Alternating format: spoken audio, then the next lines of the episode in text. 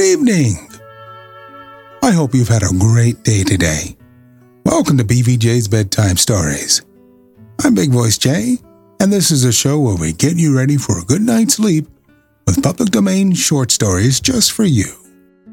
Links to all the stories can be found at the show notes at BedtimeWithBVJ.com. And if you'd like to support the show, there's a Buy Me a Coffee link on every page and post. Tonight we continue our story, Winnie the Pooh by A. A. Milne. Chapter 9, in which Piglet is entirely surrounded by water. It rained and it rained and it rained. Piglet told himself that never in all his life, and he was goodness knows how old, 3, was it, or 4? Never had he seen so much rain. Days and days and days. If only, he thought as he looked out of the window, I had been in Pooh's house, or Christopher Robin's house, or Rabbit's house when it began to rain, then I should have had company all this time instead of being here all alone, with nothing to do except wonder when it will stop. And he imagined himself with Pooh saying, Did you ever see such rain, Pooh? And Pooh saying, Isn't it awful, Piglet? And Piglet saying, I wonder how it is over Christopher Robin's way. And Pooh saying, I should think poor old Rabbit is about flooded out by this time. It would have been jolly to talk like this, and it wasn't much good having anything exciting like floods if you couldn't share them with anybody. For it was rather exciting. The little dry ditches in which Piglet had nosed about so often had become streams. The little streams across which he had splashed were rivers, and the river, between whose steep banks they had played so happily, had sprawled out of its own bed and was taking up so much room everywhere that Piglet was beginning to wonder whether it would be coming into his bed soon. I'm a little anxious, he said to himself, to be a very small animal entirely surrounded by water. Christopher Robin and Pooh could escape by climbing trees, and Kanga could escape by jumping, and Rabbit could escape by burrowing, and Owl could escape by flying, and Eeyore could escape by making a loud noise until rescued. And here am I, surrounded by water, and I can't do anything. It went on raining, and every day the water got a little higher, until now it was nearly up to Piglet's window, and still he hadn't done anything. There's Pooh, he thought to himself. Pooh hasn't much brain, but he never comes to any harm. He does silly things, and they turn out right. There's Owl. Owl hasn't exactly got brain, but he knows things. He would know the right thing to do when surrounded by water. There's Rabbit. Oh, he hasn't learnt in books, but he can always think of a clever plan. There's Kanga. She isn't clever. Kanga isn't. But she would be so anxious about Roo that she would do a good thing to do without thinking about it. And then there's Eeyore. And Eeyore is so miserable anyhow that he wouldn't mind about this. But I wonder what Christopher Robin would do. Then suddenly he remembered a story which Christopher Robin had told him about a man on a desert island who had written something in a bottle and thrown it into the sea. And Piglet thought that if he wrote something on a bottle and threw it into the water, perhaps somebody would come and rescue him. He left the window and began to search his house. All of it that wasn't underwater, and at last he found a pencil and a small piece of dry paper and a bottle with a cork in it. And he wrote on one side of the paper, Help, Piglet, me. And on the other side, It's me, Piglet, help. Help! Then he put the paper in the bottle, and he corked the bottle up as tightly as he could, and he leant out of his window as far as he could lean without falling in, and he threw the bottle as far as he could throw. Splash! And in a little while it bobbed up again on the water, and he watched it floating slowly away in the distance, until his eyes ached with looking, and sometimes he thought it was the bottle, and sometimes he thought it was just a ripple on the water, which he was following, and then, suddenly, he knew that he would never see it again, and that he had done all that he could do to save himself. So now, he thought, somebody else will have to do something, and I hope they will do it soon, because if they don't, I shall have to swim, which I can't. So I hope they do it soon. And then he gave a very long sigh and said, I wish Pooh were here. It's so much more friendly with two. When the rain began, Pooh was asleep. It rained, and it rained, and it rained. And he slept, and he slept, and he slept. He had had a tiring day. You remember how he discovered the North Pole? Well, he was so proud of this that he asked Christopher Robin if there were any other poles such as a bear of little brain might discover. There's a South Pole, said Christopher Robin, and I expect there's an East Pole and a West Pole, though people don't like talking about them. Pooh was very excited when he heard this, and suggested that they should have an exposition to discover the East Pole. But Christopher Robin had thought of something else to do with Kanga, and so Pooh went out to discover the East Pole by himself. Whether he discovered it or not, I forget, but he was so tired when he got home that in the very middle of his supper, after he had been eating for little more than half an hour, he fell fast asleep in his chair, and slept, and slept, and slept. Then suddenly he was dreaming. He was at the East Pole, and it was a very cold pole with the coldest sort of snow and ice all over it. He had found a beehive to sleep in, but there wasn't room for his legs, so he had left them outside. And wild woozles such as inhabit the East Pole came and nibbled all the fur off his legs to make nests for their young. And the more they nibbled, the colder his legs got, until suddenly he woke up with an ow, and there he was, sitting in his chair, with his feet in the water, and water all round him. He splashed to his door and looked out. This is serious, said Pooh. I must have an escape. So he took his largest pot of honey and escaped with it to a broad branch of his tree, well above the water, and then he climbed down again and escaped with another pot. And when the whole escape was finished, there was Pooh sitting on his branch, dangling his legs, and there, beside him, were 10 pots of honey.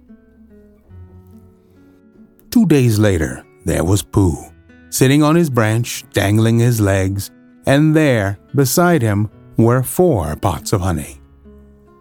3 days later, there was Pooh, sitting on his branch, dangling his legs, and there beside him was 1 pot of honey.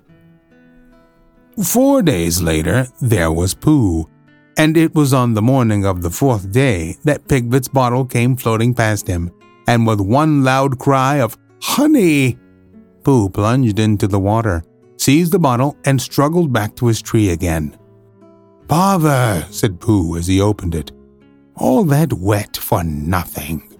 What's that bit of paper doing?" He took it out and looked at it. "It's a message," he said to himself. "It's what it is. And that letter is a P. And so is that. And so is that.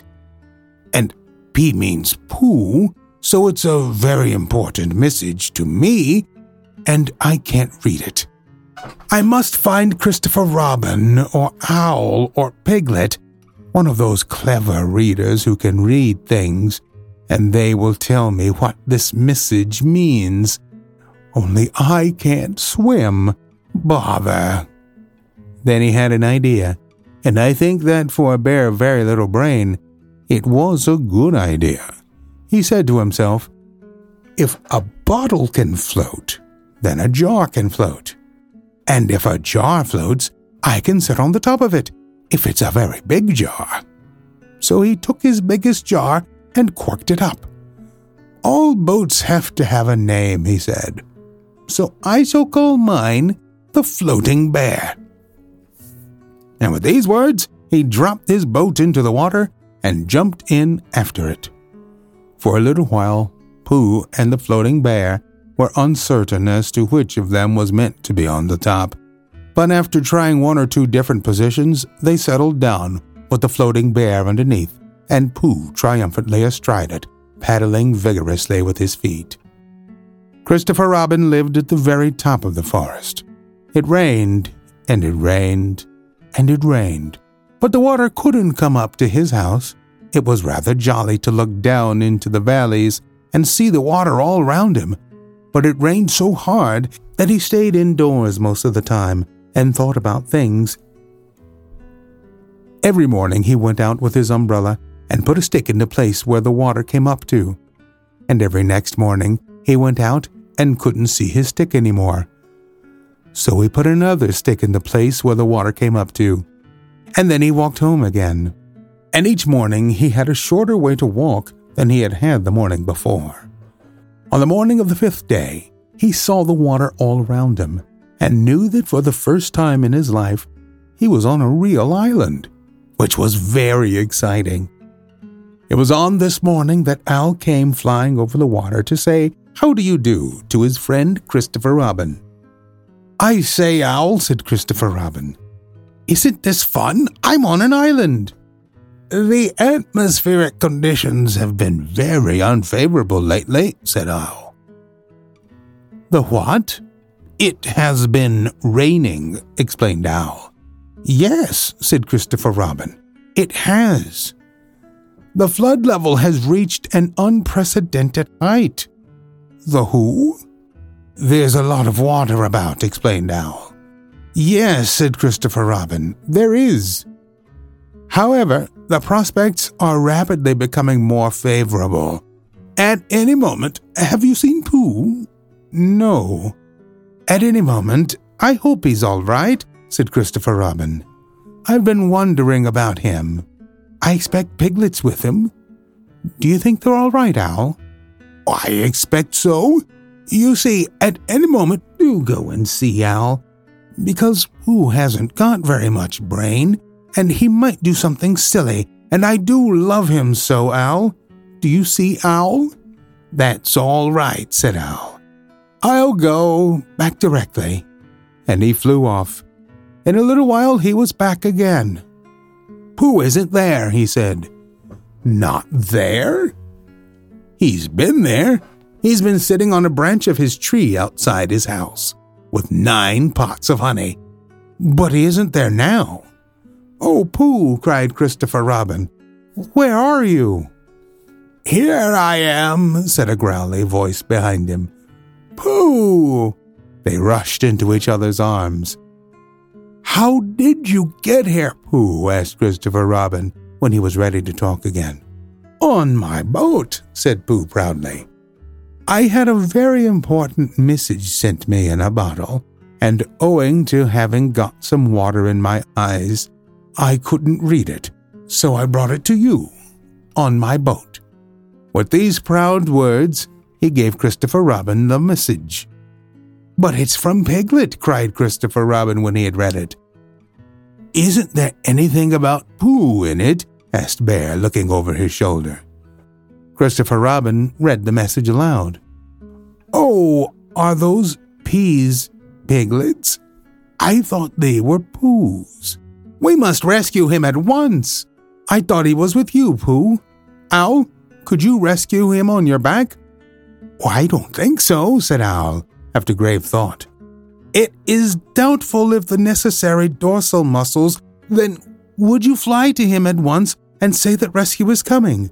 And Pooh and I will think of a rescue and come as quick as ever we can. Oh, don't talk, Owl. Go on, quick." And, still thinking of something to say, Owl flew off. "Now then, Pooh," said Christopher Robin, "where's your boat?" "I ought to say," explained Pooh as they walked down to the shore of the island, "that it isn't just an ordinary sort of boat. Sometimes it's a boat, and sometimes it's more of an accident. It all depends." "Depends on what?" on whether I'm on the top of it or underneath it. Oh, well, where is it? There, said Pooh, pointing proudly to the floating bear. It wasn't what Christopher Robin expected, and the more he looked at it, the more he thought what a brave and clever bear Pooh was. And the more Christopher Robin thought this, the more Pooh looked modestly down his nose and tried to pretend he wasn't. But it's too small for two of us, said Christopher Robin sadly. Three of us with Piglet. Well, that makes it smaller still. Oh, Pooh Bear, what shall we do? And then this bear, Pooh Bear, Winnie the Pooh, F.O.P., friend of Piglet's, R.C., Rabbit's companion, P.D., Pole discoverer, E.C. and T.F., Eeyore's comforter and tail finder. In fact, Pooh himself said something so clever that Christopher Robin could only look at him with mouth open and eyes staring, wondering if this was really the bear of very little brain whom he had known and loved so long. We might go in your umbrella, said Pooh. Really? We might go in your umbrella, said Pooh. What? We might go in your umbrella, said Pooh. For suddenly Christopher Robin saw that they might. He opened his umbrella and put it point downwards in the water. It floated, but wobbled. Pooh got in. He was just beginning to say that it was all right now, when he found that it wasn't. So after a short drink, which he didn't really want, he waded back to Christopher Robin. Then they both got in together, and it wobbled no longer. I shall call this boat the Brain of Pooh, said Christopher Robin. And the Brain of Pooh set sail forthwith in a southwesterly direction, revolving gracefully. You can imagine Piglet's joy when at last the ship came in sight of him. In after years, he liked to think that he had been in very great danger during the terrible flood. But the only danger he had really been in was the last half hour of his imprisonment, when Owl, who had just flown up, sat on a branch of his tree to comfort him and told him a very long story about an ant who had once laid a seagull's egg by mistake. And the story went on and on, rather like this sentence, until Piglet, who was listening out of his window without much hope, went to sleep quietly and naturally, slipping slowly out of the window towards the water until he was only hanging on by his toes, at which moment, luckily, a sudden loud squawk from Owl, which was really part of the story, being what his aunt said, woke the Piglet up and just gave him time to jerk himself back into safety and say, How interesting! And how did she win? Well, you can imagine his joy when at last he saw the good ship Brain of Pooh, Captain C. Robin, First Mate P. Bear, coming over the sea to rescue him. And as that is really the end of the story, and I am very tired after that last sentence, I think I shall stop there. We'll continue the story on our next episode. We are always looking for great stories like these to feature on the show. You can send your suggestions to bigvoicejay@gmail.com. We've got a YouTube channel full of stories from the show. Go to tiny.cc/BVJ Bedtime. Don't forget to leave us a review on Apple Podcasts. It helps to spread the word that we're putting people to sleep every single night. And if you'd like to support the show, there's a Buy Me a Coffee link on every page and post. Thank you so much for listening. Good night. Diamond Club hopes you have enjoyed this program.